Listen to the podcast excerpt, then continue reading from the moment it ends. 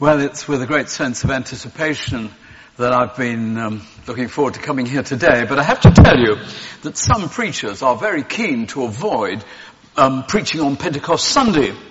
What is this bizarre stuff about the coming of the Holy Spirit with wind and fire?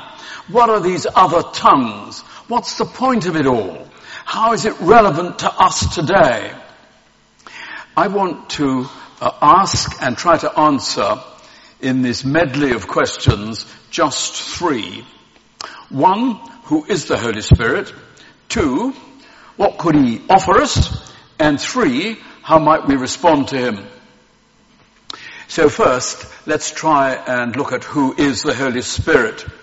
Um, in the old translations, they used to call him the Holy Ghost, which made it even more spooky.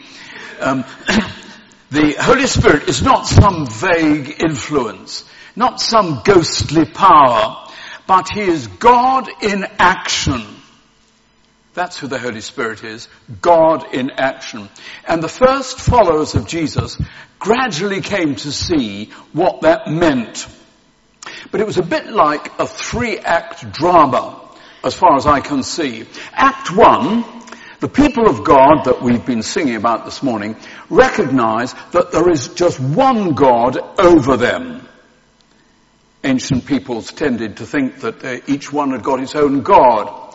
And the people of Israel, you see it gradually as, as the Old Testament goes on, you see that conviction dawning and growing stronger that there is not one, not loads of gods, but just one God, the source of all there is, the power that sustains the universe.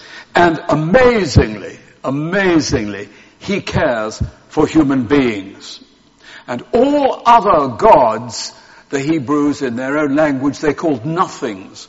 We translate it idols. And by the time of the first century, this was the f- deep conviction of Israel. And God was ready to conclude Act One of the drama. He had shown them that there is one God over all, and he was ready to move on to Act Two. Act 2 spoke of God not just over us, but alongside us. This act is awesome. It's pretty short. It's almost incredible that the one and only God should care so much about us that he came among us as a Jewish man but more than man. The one who embodied God and made him comprehensible to human beings, brought him onto the stage of human history. And there were two great aims as Jesus came into the world. One was to show, in the terms of a human life, what God's character was really like. And if you want to know what God is like, take a long, long look at Jesus Christ. The other was to take, this is the mind bending thing, that God, the utterly pure source of all there is, was willing to take personal responsibility for the muck and the sin and the greed and the lust in this world. Not of course for what that does to each other, that's what we do. But all of these bad things that we do creates a wall of alienation between us and God. And it was that wall that he was willing to have come crashing down on himself.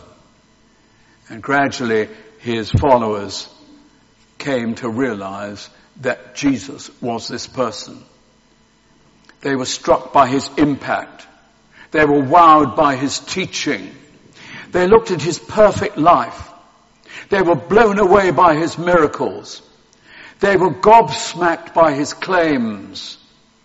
They were in awe of his death. And they were filled with joy at his resurrection. And all of this stuff was totally against the um, Jewish faith in which they'd been brought up. The faith that is as passionately monotheistic as Islam is today. And these monotheistic Jews gradually were forced to believe that this God over them had become the God alongside them. I remember uh, learning this when I was playing cricket in days gone by. At our school we had um, a cricket pro who had both batted and bowled for England. And he was a tough old boy.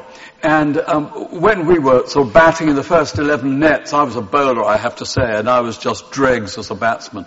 But he would stand halfway down the, the net and he would just throw balls.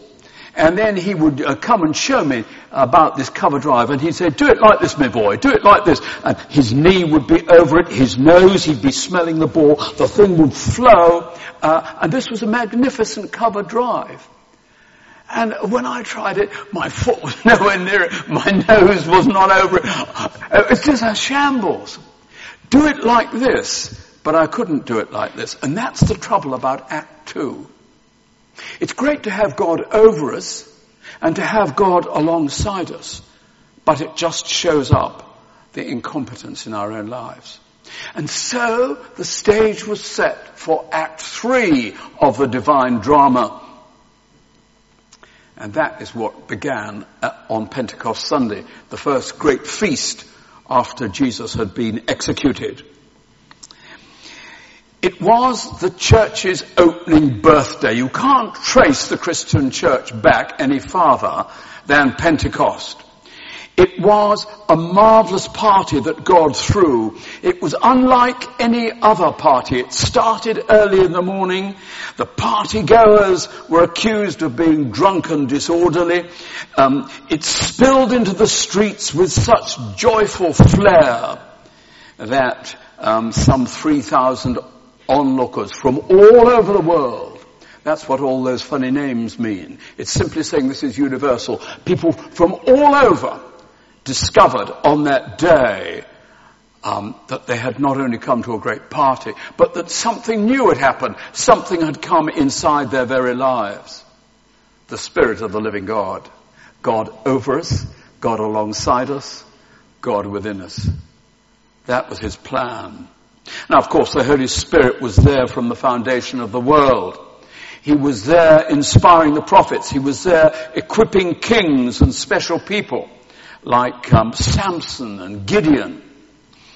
But in the Old Testament days, there were always three snags about this Spirit of the living God. It is not for you and me. Not for every Tom, Dick and Harry, but for some very special people. Might be a prophet, might be a king. It might be uh, like a man like Bezalel, who was a tremendously skilled um, worker with, um, uh, with, with, with, wood and with um, metal. The Spirit of God was restricted to few people. And secondly, you, you don't find, as you study the Holy Spirit in the Old Testament, um, I, I, did a book in this area once, and I, I, was fascinated to find that the Holy Spirit is, is not personal in the Old Testament. It's naked power. It's the Ruach Adonai. It's like the wind of God that whistles down the wadis in Palestine. This mighty power, but it's not personal. And the third snag is it wasn't permanent either. Because you might have the Spirit of God, um, like Samson, and then you turn your back on him and the Spirit sadly departs from a Saul or a Samson.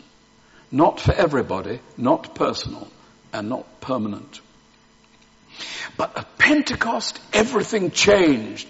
The Spirit was from now marked with all the character of Jesus Christ. It was personal. It was the Spirit of Jesus, as the New Testament puts it. Of course, Jesus was filled with the Spirit. And when the Spirit came upon people at Pentecost, it was not naked power, it was the Spirit of Jesus. And secondly, of course, it was um, for everybody.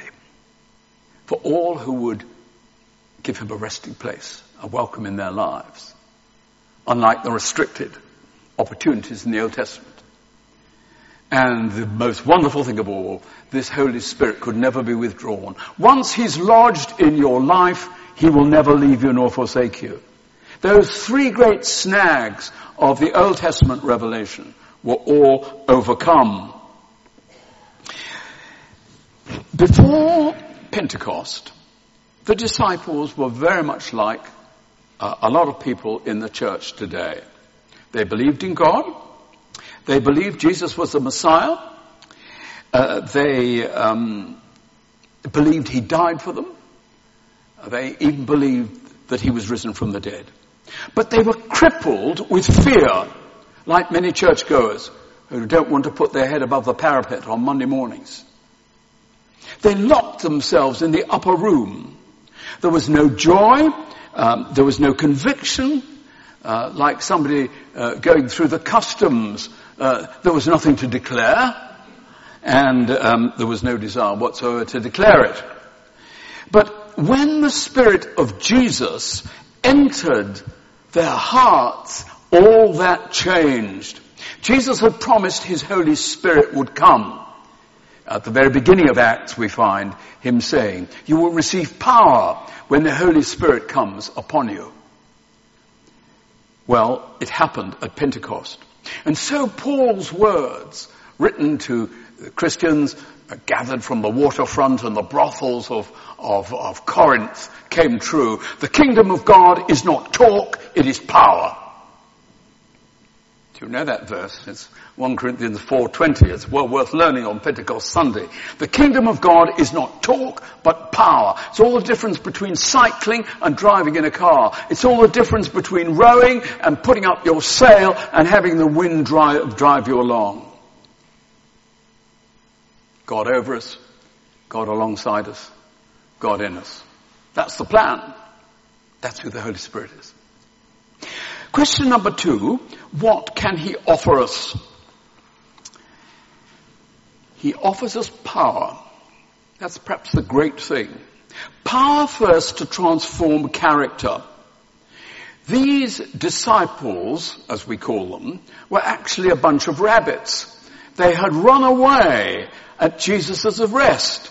They didn't want to be associated with him. And now they're on fire. There is a massive transformation. Thomas was changed from being a doubter to being full of confidence. Peter was changed from uh, being a denier that he ever knew Jesus to being um, a, a statesman-like and confident leader. And so it goes on. This whole bond, band of disciples were changed. And when you receive the Holy Spirit, character gets changed. Maybe gradual, maybe sudden, but there is always change when the Holy Spirit comes on board. Uh, one of the most graphic uh, examples I know is sitting in this church today, but I'm not going to embarrass him.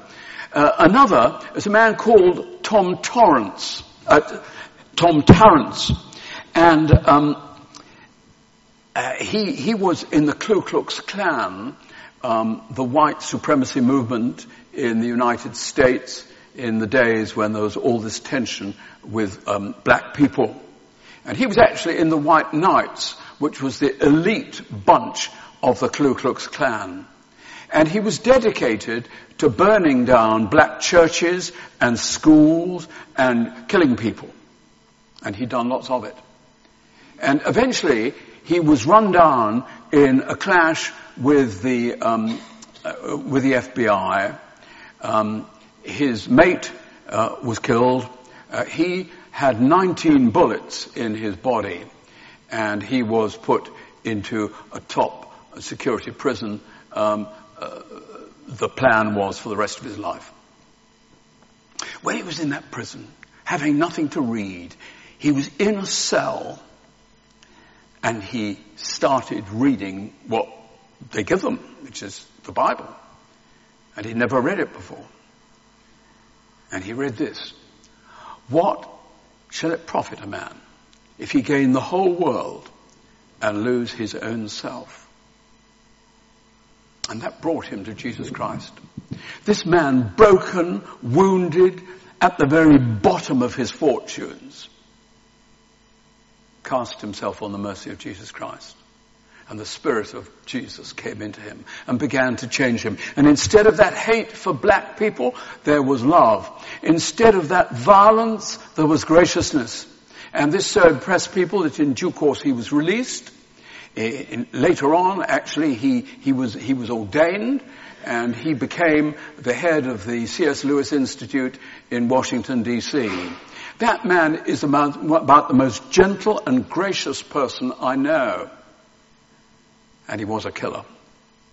That is a graphic example of what the Holy Spirit can do. Do you know anything of that power?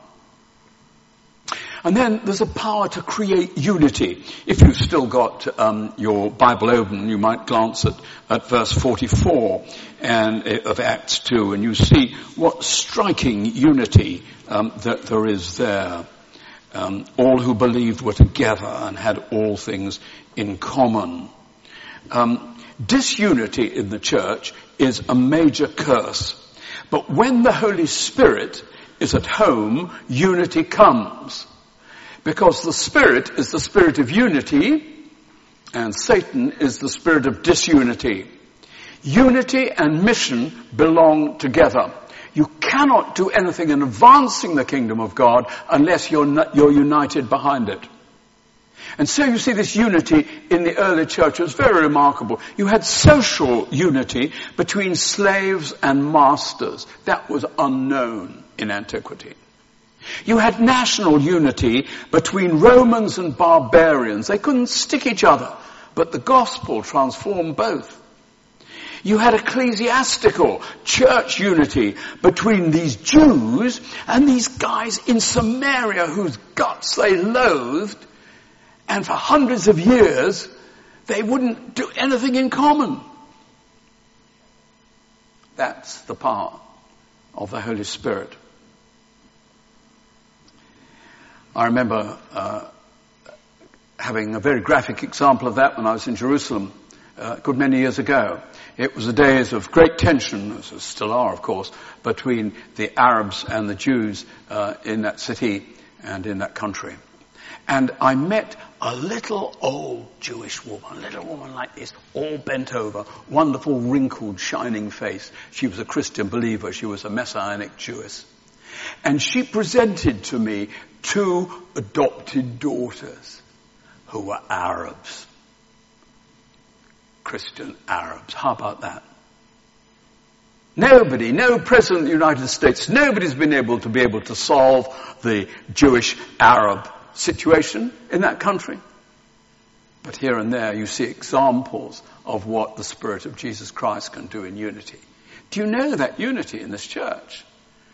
Because if you don't, we're not going to see much fruitfulness in life to the full in the spring. And then there's power to smash materialism.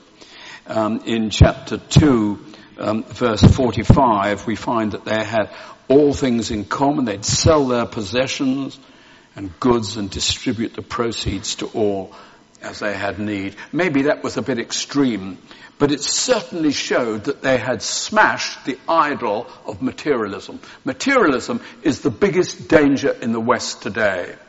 It makes no sense to think that we can all have an increasing um, n- national product, an in- increasing slices of a very limited cake. It is crazy, and we're dominated by things. But when the Holy Spirit gets a grip of our lives, we begin to sit loose to our possessions. I think of a top doctor I knew who won all the prizes uh, at London in his training. His father was a Harley Street specialist and he was scheduled to go the same way. Instead, he went as a missionary doctor to Nepal and was part of the amazing growth of the church there. Uh, I think of a girl I met in Edinburgh when I was speaking up there, and um, she was working uh, in the poorest part of the town. And I said, "What did you do before you came here?" Oh, she said, "I was a stockbroker." Or I think of somebody where we just done a mission in, in Chipping Norton. This guy was the leading surgeon, and he is now the vicar of Chipping Norton. He gave it up because he felt the call of the Lord and it smashed the materialistic goals in his life. Now, not all of us are called to do graphic things like this, but we're all called to smash the idol of materialism. The New Testament says, be content with what you have, and Britain is classic for not being content with what it has, and share what you have. We're not very good at that either. You find those in Hebrews 13. And so I would ask, do you know anything of that um, power to smash materialism in your life? And then there was power for passionate worship. Much Jewish worship in those days, like ours today, was dull, formal, and predictable. What a difference when the Spirit came. They were praying when the Holy Spirit fell. They continued in the apostles' prayers. Prayer is always a mark of spiritual power because it's saying, I can't do it, but Lord, you can. Please go for it, Lord. That is what prayer does. And then the praise too was so expectant. Um, they devoted themselves to the apostles, teaching and fellowship, the breaking of bread, the prayers, and or the, the worship day by day.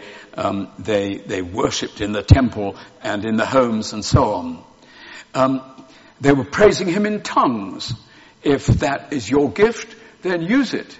Uh, if it isn't your gift, then praise him anyway. Um, wherever there is a new move of the Holy Spirit, there is a new song.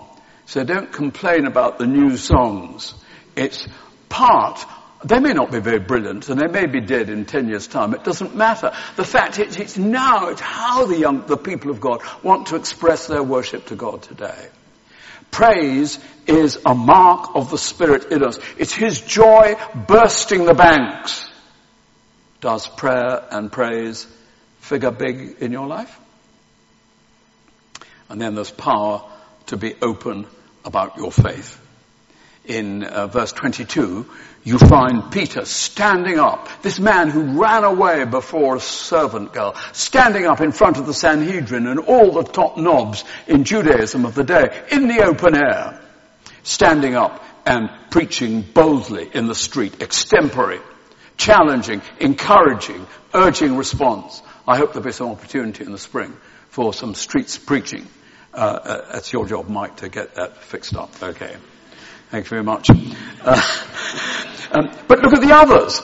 In um, verse 32, it says um, that this Jesus, whom you crucified, God has raised up, and we are all witnesses. One preacher, lots of witnesses. They were all witnesses to Jesus and the fact that he was alive. That is really all you need. That Jesus and the fact that he's alive and in business and transforming people, that is the openness about our faith that we're called for in the church. Members so full of the Holy Spirit that they can't keep quiet, um, be it, being it gentle witness to a friend over a coffee or in a pub, or clear explanation of the gospel in a public place as I'm trying to do now. Do you know that power to witness? Have you got something to declare? And as we look um, forward to life to the fore, it comes to my final question. How should we respond to the Holy Spirit? Well, I guess that um, there are two right answers to that question. You see, you may be in the position of those disciples before Pentecost, loyal to Jesus, believing he's the Son of God, grateful for the church and all that it lays on, but still never having taken that initial personal step which thousands did on the day of Pentecost and millions ever since of receiving the Spirit of Jesus into your heart and life. You may have known God over us. You may have wondered with amazement at God alongside us, but you've never welcomed God inside us. And so the apostle Paul could say, if anyone does not have the Spirit of Christ, he does not belong to him. If you haven't got the Spirit of Christ, you're not fully a Christian. That's what he's saying. Because this Trinitarian God is not over us only and alongside us only, but is in us. If you know that that's your situation, mercifully, the answer is very simple. If it weren't, I wouldn't stand up here and say so. Jesus said this. If you, evil as you are, that's blunt, isn't it, know how to give good gifts to your children, how much more will your Heavenly Father give the Holy Spirit to those who ask Him? You can't earn it, you can't pay for it, you come humbly and ask. And Jesus promised you will receive power when the Holy Spirit comes upon you. I would urge you, even today, if you know that you're a church person, but you've never actually received the Holy Spirit, ask Him in a moment of quiet at the end of this talk. Say, Lord, please come into my life. I want you to be at the heart of things. That's only the beginning, but it's an indispensable beginning. And then tell somebody else who can help you.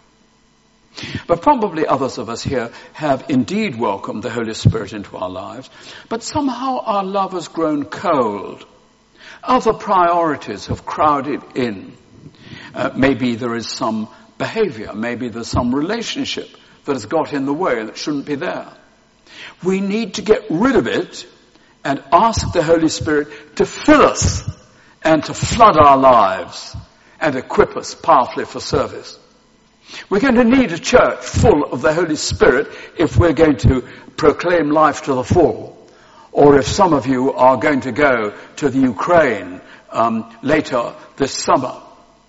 To go without being flooded by the Holy Spirit is a recipe for disaster. Be filled with the Spirit, says St. Paul to the Ephesians.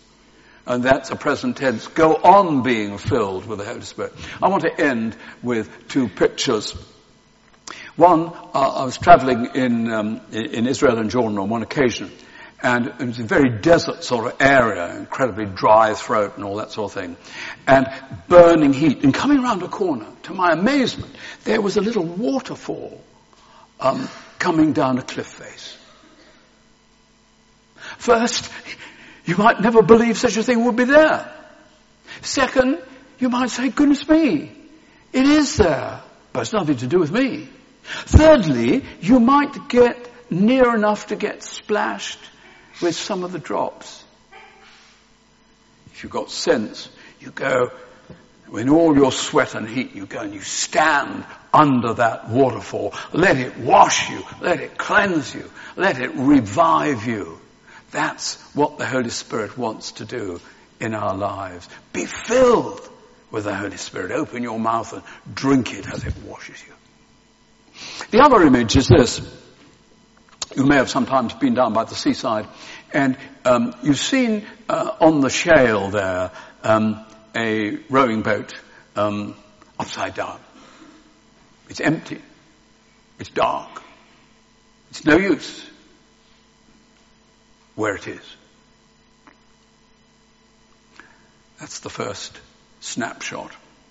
The second snapshot is that boat is um, the right way up.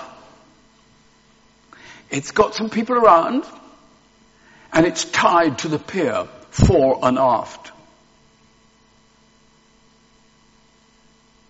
The third snapshot, you've got a man inside rowing, rowing, rowing hard, not making much progress. The fourth snapshot, you've got him erecting a sail and the wind taking that boat and it cuts a furrow through the water. Four pictures of human lives. Some never received the Spirit. They're upside down still. They're empty still. They need to be put the right way up. But others are, are Christians indeed. They are the right way up. But they're tied fore and aft. They're shackled with habits and stuff that have wrecked them. And that, those, those hawsers need to be thrown off or cut. The third um, picture is, of course, how we struggle in our way to make some sort of headway um, in our daily lives, Monday through Saturday. The fourth picture is when we have given up this struggle to live this impossible Christian life and allow the Holy Spirit to come and fill us and direct us and guide us. We erect the sail, so to speak, but He is the one who breathes the wind into it. And I'm going to suggest that we now have just a moment of quiet and um, think of that response. Some who need to ask for the Holy Spirit to come into their lives. Jesus said, ask and you shall receive. Seek and you shall find. That's where it all begins. And then there's others of us who need to ask for the Holy Spirit to fill us. Perhaps we're tired. Perhaps we're struggling. Perhaps we've never really allowed the Holy Spirit to act like wind in our sails.